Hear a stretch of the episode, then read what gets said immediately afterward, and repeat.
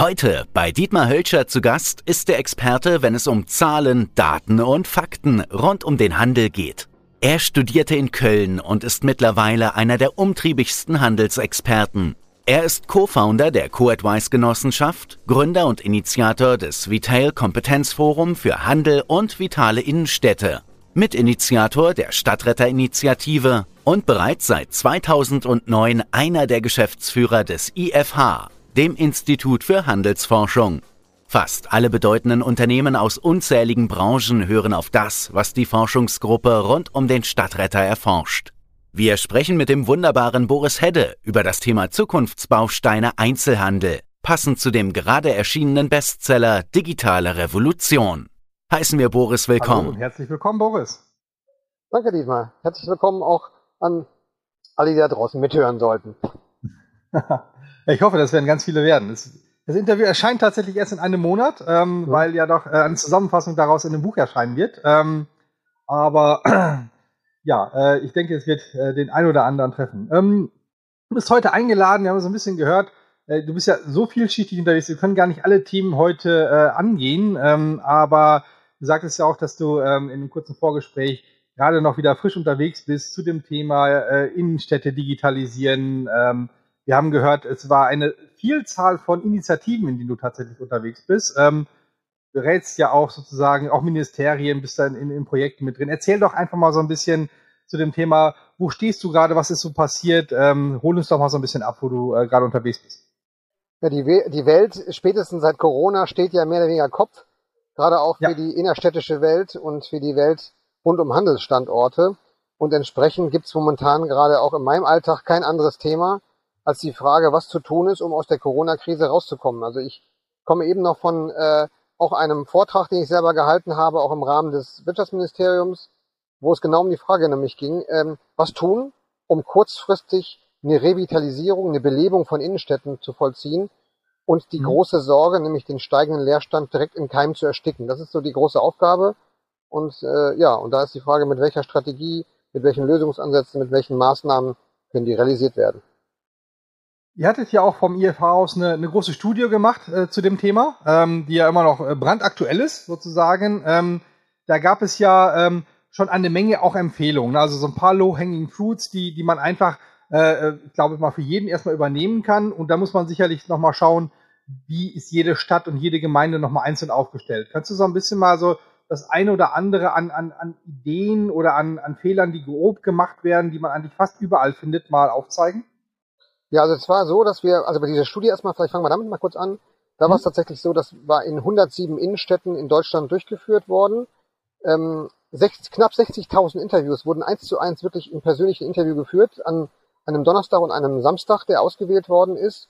Schön neutral, damit wir keine Verfälschung in den Ergebnissen haben. Und das Besondere diesmal war natürlich, es fiel genau in die Zeit von Corona. Es war im September 2020 und entsprechend spannend war es natürlich auch zu sehen, ähm, wen wir überhaupt antreffen äh, was die mhm. Leute sagen und was für Implikationen das nachher auch hat für das Thema äh, Zukunft. Und äh, ja, es war eigentlich ganz, äh, ganz interessant. Ich war ja davon ausgegangen, dass wir jetzt tendenziell jüngere Leute treffen, die vielleicht weniger Angst vor Corona und der mhm. Krankheit entsprechend hätten.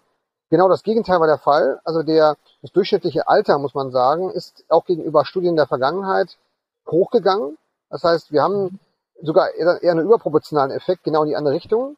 Das heißt im Umkehrschluss, was heißt das? Die Innenstädte werden vielleicht tendenziell älter. Die brauchen vielleicht auch dann entsprechende Auffrischung hinsichtlich jüngerer Zielgruppen, weil das ist, die bleiben weg. Wir haben auch gesehen bei den Befragungsergebnissen, die kommen mit den aktuellen Handelsstrategien und so weiter. Das, das, das, das rockt nicht, oft muss man auch ein bisschen jugendlicher mhm. zu sagen aus deren Perspektive, sondern da braucht es einfach neue Impulse. Und vielleicht eben nicht nur Handel, sondern es ging auch, und das war ganz klar ein Erkenntnisgewinn auch, Handel ist eine Facette von vielen. Es ist immer noch die wichtigste, ähm, der wichtigste Grund, um in die Stadt zu kommen.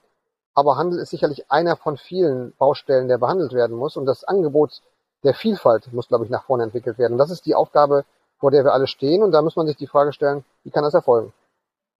Hast du denn, du hast gerade das Thema Vielfalt ange, äh, angesprochen. Ne? Ich habe ähm, tatsächlich auch so ein bisschen äh, ein Kapitel auch zu dem Thema Innenstädten aus meiner Sicht nochmal geschrieben. Und ähm, auch mich dann das ein oder andere, was ich aus der äh, Studie auch mitnehmen durfte, äh, mal äh, für mich mal, noch mal Revue passieren lassen.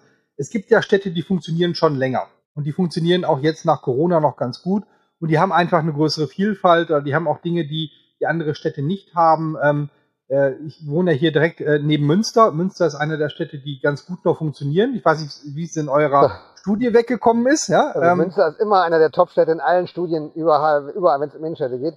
Sei froh, da wo du wohnst, da ist noch das Leben und auch die Vielfalt gesichert. Genau, äh, das, das sehe ich schon äh, total, aber ich sehe auch andere Städte. Ne? Und äh, das Thema Vielfalt, was mich immer so beschäftigt, das, ich weiß gar nicht, ob es dafür eine Lösung gibt oder ob das, das ein gordischer Knoten ist.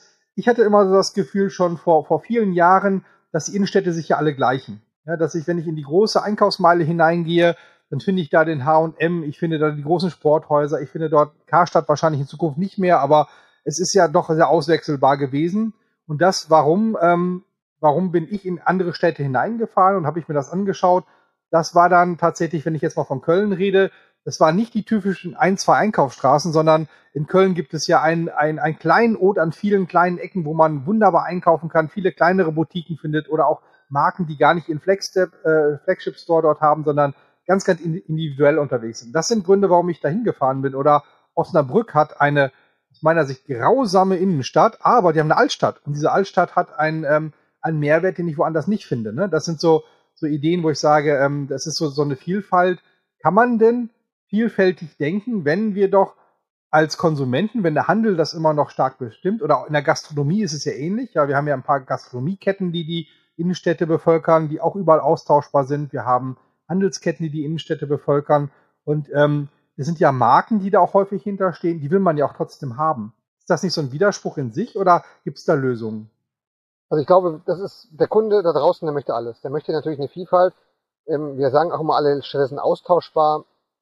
Ja mhm. und nein. Also ja im Sinne von, sie wollen natürlich auch die großen Marken haben, die Konsumenten da draußen, aber sie genau. wollen eben auch die kleinen Akzente. Und das war ganz interessant. Jetzt auch in der Corona-Krise hat man auch in unseren Analysen wieder gesehen, die Menschen da draußen möchten auch ihren lokalen Handel irgendwie unterstützen.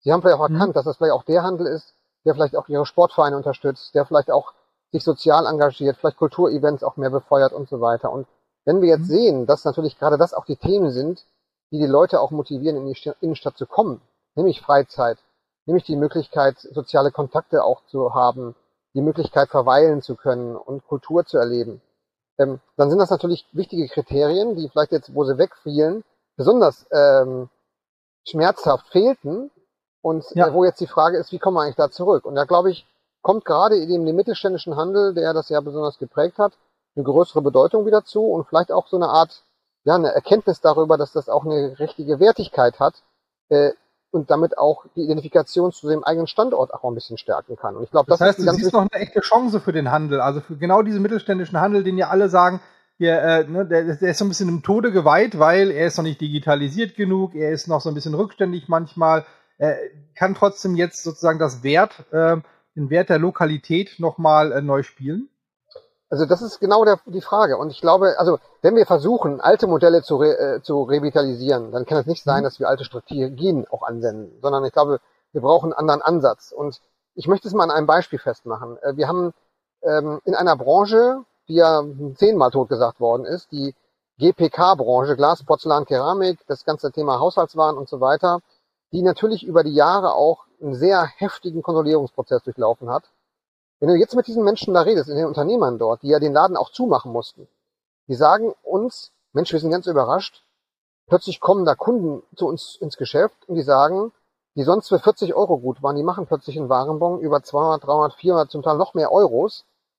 Ähm, plötzlich sagen Kunden, wo man überzeugen musste, dass sie das nicht das Vierer-Service nehmen, sondern das Sechser-Service, plötzlich bestellen die direkt zehn Service. Das heißt, ich glaube, dass das Thema Lockdown auch das Thema Zuhause verstärkt hat. Also die Leute, äh, wenn sie nicht ins Geschäft oder in, in, in, in, in die Gastronomie gehen konnten, wie jetzt geschehen, dann hat sich nach Hause verlagert. Wir haben gesehen, auch in der Zeit des größten Skandals rund um Tönnies und so, der Fleischabsatz ging nach oben. Das heißt, ich mhm. glaube, dass dieses Thema eben zu Hause auch Wertigkeit zu erleben gewinnt. Und das führt dazu, dass auch wieder eine andere eine andere Strategie vielleicht auch vielleicht erfolgreich sein kann, die früher totgesagt war, die etwas persönlichere, die etwas kuratiertere und so weiter. Und da glaube ich, gibt es schon Chancen auch, dass so ein innerstädtischer Handel eine andere Art, als wie wir sie heute kann, vielleicht bedienen kann. Es muss mehr Freizeit werden, das ist außer Frage. Das heißt also, ähm, ich wohne ja jetzt leider nicht direkt in Münster, ähm, sondern wohne, in der, wohne sozusagen in einer Vorstadt mit so knapp 40.000 Einwohnern. Und bei uns ist genau dieser Handel eigentlich in den letzten zehn Jahren verschwunden. Ja, wir hatten noch vor zehn Jahren fünf Läden davon bei uns in der Innenstadt. Äh, der letzte hat jetzt, glaube ich, der letzte Fachhandel, ähm, weil auch kein Nachfolger gefunden hat, vor, vor drei Jahren geschlossen. Ne? Und ähm, äh, jetzt war auch so die Frage letztens, wir brauchen auch nochmal irgendwie so ein bisschen Porzellan, wir wollten noch was anderes haben, außer das aus dem Kaufhaus. Ähm, das findest du hier vor Ort nicht mehr. Ne? Mhm. Und ähm, das ist aber auch, was wie du gesagt hast, das ist Wertigkeit. Also ich wäre bereit, äh, jetzt auch, wie du es gesagt hast, Geld auszugeben, gerade hier vor Ort auch mal einen lokalen Händler zu unterstützen ähm, und, äh, und dort Geld auszugeben. Das, das sind Dinge, die einen gewissen Wert haben, die ich nicht unbedingt digital und online kaufe. Siehst du das äh, auch so, so ein Trend, dass es da eine Chance gibt? Also Dinge, die werthaltig, dieses, wie, wie nennt man das, dieses, ähm, vor ein paar Jahren hat man dieses Hügge ne, aus, aus, äh, äh aus. Dänemark übernommen, ne? also dieses Wohlfühlen ja. und so weiter zu Hause. Genau. Das sind Produkte, die sind ja nicht, ähm, sind ja keine reinen Convenience-Produkte. Ich kaufe mir nicht eine Tasse, nur um daraus zu trinken, sondern die muss auch gut aussehen, wertig sein, die muss lange halten und so weiter. Ne? Das sind, das sind totgeglaubte Mechanismen, die, glaube ich, neu erwacht sind, ne? wo man gesagt hat, naja, warum, warum haben die Läden zugemacht? Weil ich konnte in jedem Supermarkt, in jedem Möbelhaus, in jedem, äh, was weiß ich, beliebig, äh, mal den Einheitsbrei für sehr, sehr wenig Geld kaufen. Ne? Das ist eine ganz, ganz spannende Frage, weil die beschäftigt uns gerade auch selber. Ich kam heute noch aus dem Gespräch heraus mit dem ähm, Geschäftsführer oder dem Leiter der Messe Ambiente. Das ist ja diese Messe dieser typischen Interior-Produkte, äh, die, ja. Porz die Porzellan, Deko und sowas alles beinhaltet. Und ähm, genau da waren wir bei der Frage, wie schaffen wir es eigentlich, die Wertigkeit auch von Marken, auch in diesem Kontext, auch neu zu transportieren, wenn die lokalen Händler eigentlich ausgestorben sind. Es gibt Flächen in Deutschland, du hast es gerade beschrieben, da gibt es diese Händler gar nicht mehr. Ich habe ich hab gar keine Möglichkeit, einen Händler zu finden. Und jetzt wird es natürlich genau. spannend.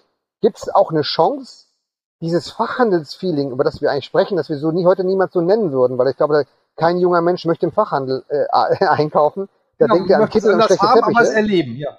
Ja, genau. er will es nie so aussprechen, er will aber bestimmte Grundprinzipien, glaube ich, gerne haben. Und die Frage, ja. die wir uns jetzt stellen müssen, können wir die nicht auch digital bedienen? Können es nicht einen Raum geben für eine Plattform, die eben nicht ein Marktplatz ist, wo ich 27 weiße äh, äh, Durchschnittsteller in, nebeneinander sehe und nur Preisunterschiede habe, sondern wo ich das, die Geschichte auch zu einem Porzellan bekomme, wo ich, ich durfte im Rahmen einer kleinen Recherche, die wir jetzt gemacht haben, lernen, Porzellan ist nicht Porzellan. Da sind so viele verschiedene Qualitätsmerkmale, da sind so viele Nachhaltigkeitsthemen drin, noch und nöcher, obwohl es nach außen ähnlich aussieht. Und dann ist auch klar, dass das eine Produkt 10 Euro kostet und das andere 100 Euro. Aber das zu transportieren, das ist so schwer jetzt, auch gerade für die Qualitätsanbieter.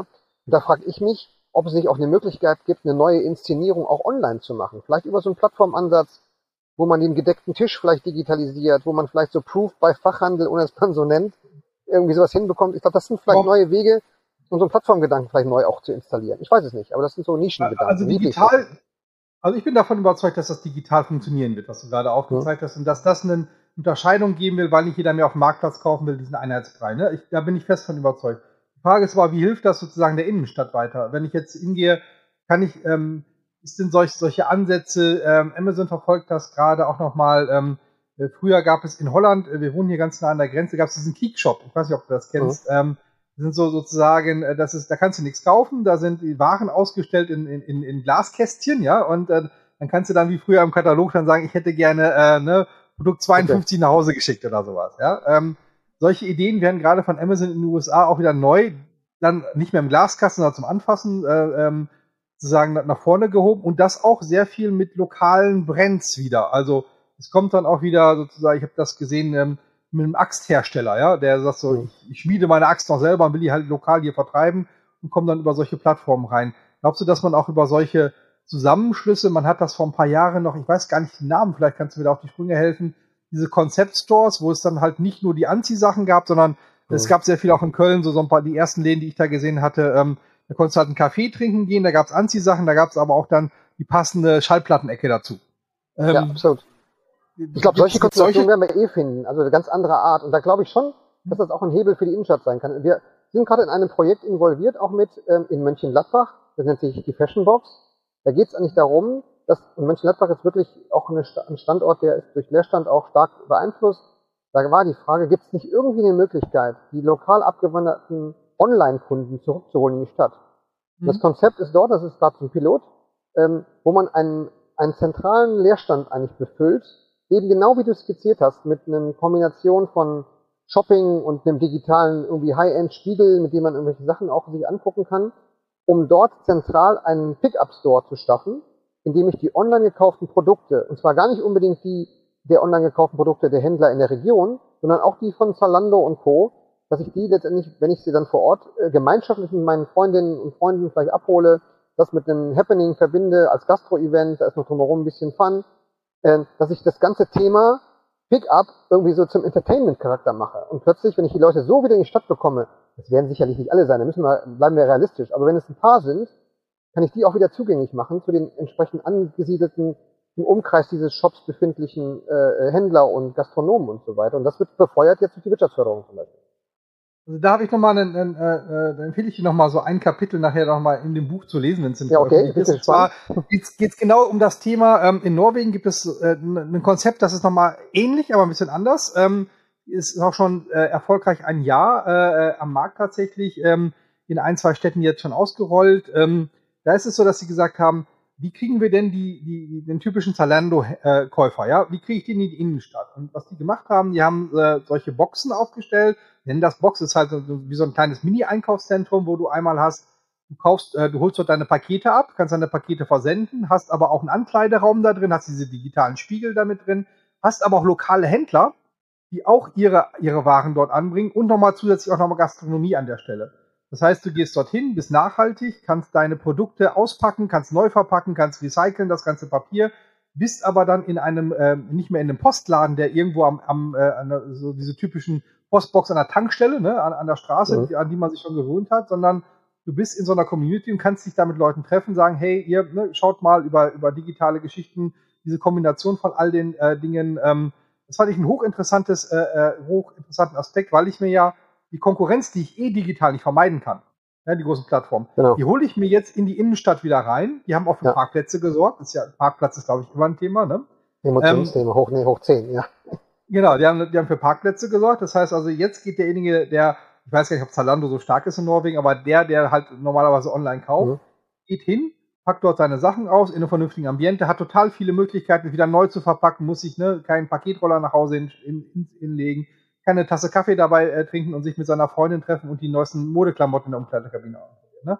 Und ich fand, das war eine, äh, für mich so ein, so, ein, äh, so ein Punkt, wo ich gesagt habe, das ist echt interessant und smart. Wie kann ich sozusagen den Nachteil, den ich habe, ne, so einen Vorteil zu mir bringen? Ja, Und, äh, absolut. das waren so, ähm, so Aspekte, die mich auch äh, getriggert haben. Und da frage ich mich aber, jetzt, jetzt kommen wir mal ein bisschen zu, zu, einer, äh, zu einer böseren Seite. Es gibt unendlich viele Städte in, äh, in Deutschland. Ja? Und es gibt unendlich viele Mittelstädte und es gibt unendlich viele Städte, denen ein Charakter fehlt. Ähm, ist egal, welche Stadt ich jetzt nenne, ich trete immer damit in ein Fettnäpfchen. Aber nehmen wir mal eine Stadt wie Duisburg, ja?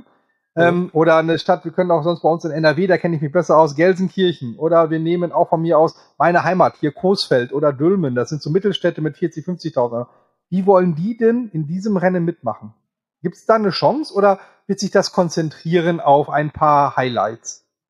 Also das, glaube ich, ist eine ganz große Challenge, die du gerade ansprichst, weil ich glaube, dass wir ähm, die Herausforderung haben, dass sich einfach kaufkraftmäßig nicht trägt. Und von daher werden die großen, insbesondere die großen Ketten, sich entsprechend in ihre Metropolregionen zurückziehen. Das ist, äh, Mhm. Und das äh, ist wirklich, und wir haben auch darüber diskutiert, ob wer kann denn diese Lücke füllen? Ist es ist vielleicht äh, ein SB-Warenhaus, das vielleicht dann da reinspringen kann und diese auch, auch Sortimentslücke, die ja dann an solchen Standorten entsteht, äh, vielleicht befüllen kann. Das ist eine große Herausforderung, weil zum Teil sind diese äh, Gebäude, die man da hatte, die sind gar nicht räumlich geeignet, statisch für einen LEH, der viel schwerer ist als ein alter Fashionladen und ähnlich. Also das ist eine ganz, ganz große Herausforderung. Wir müssen uns da sehr genau überlegen, an vielen, vielen Standorten, die nicht zu retten sein werden, äh, auch wenn ich jetzt Stadtretter bin, das muss man konstatieren, äh, wird nicht überall funktionieren. Und da kann aber ein organisierter Rückbau vielleicht auch eine Lösung sein. Schmerz minimiert vielleicht einen solchen Prozess auch zu vollziehen.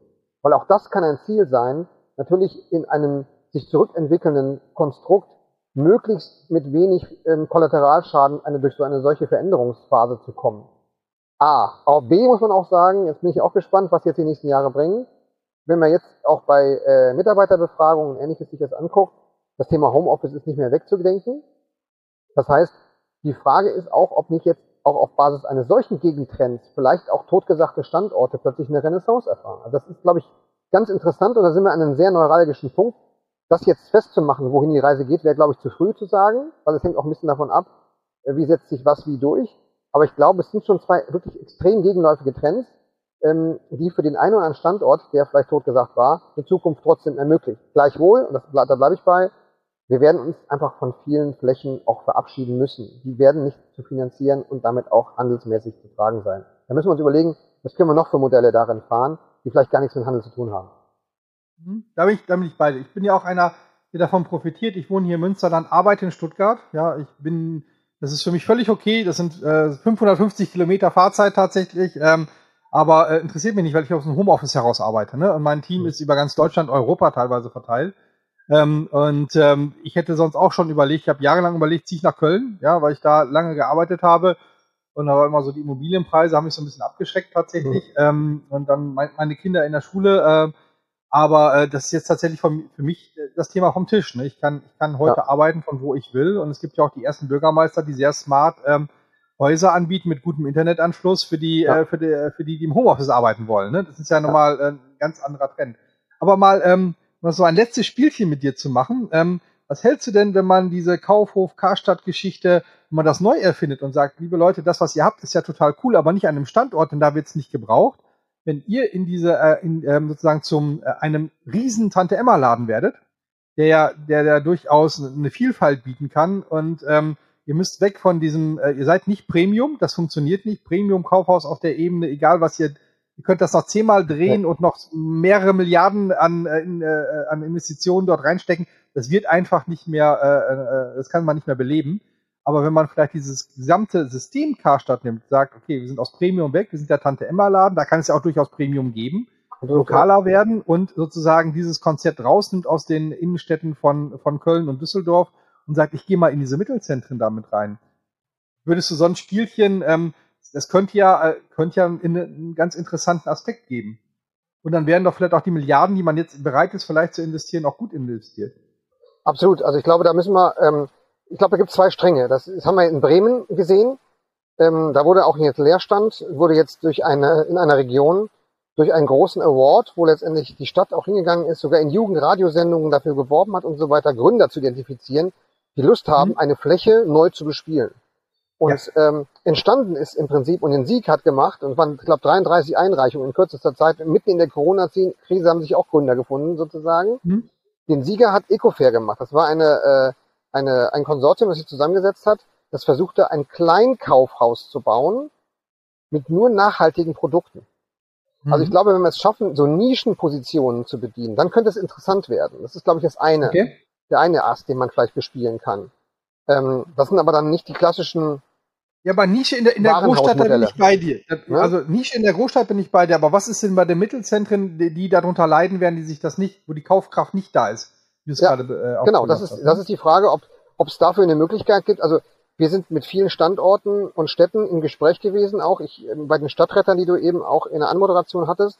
Das ist ja eine Initiative, die wir letztes Jahr gestartet haben. Ich bin da total überwältigt. Wir sind innerhalb nicht, also einem Jahr sind über 800 äh, Mitglieder und die überwiegende Zahl Kommunen da Mitglied geworden, ähm, mhm. die alle suchen nach Antworten auf diese Frage. Und dann kam diese Karstadt-Kaufhof-Krise und da wussten einige Städte jetzt, sie werden ihre Fläche äh, da plötzlich leer stehen sehen. Was tun?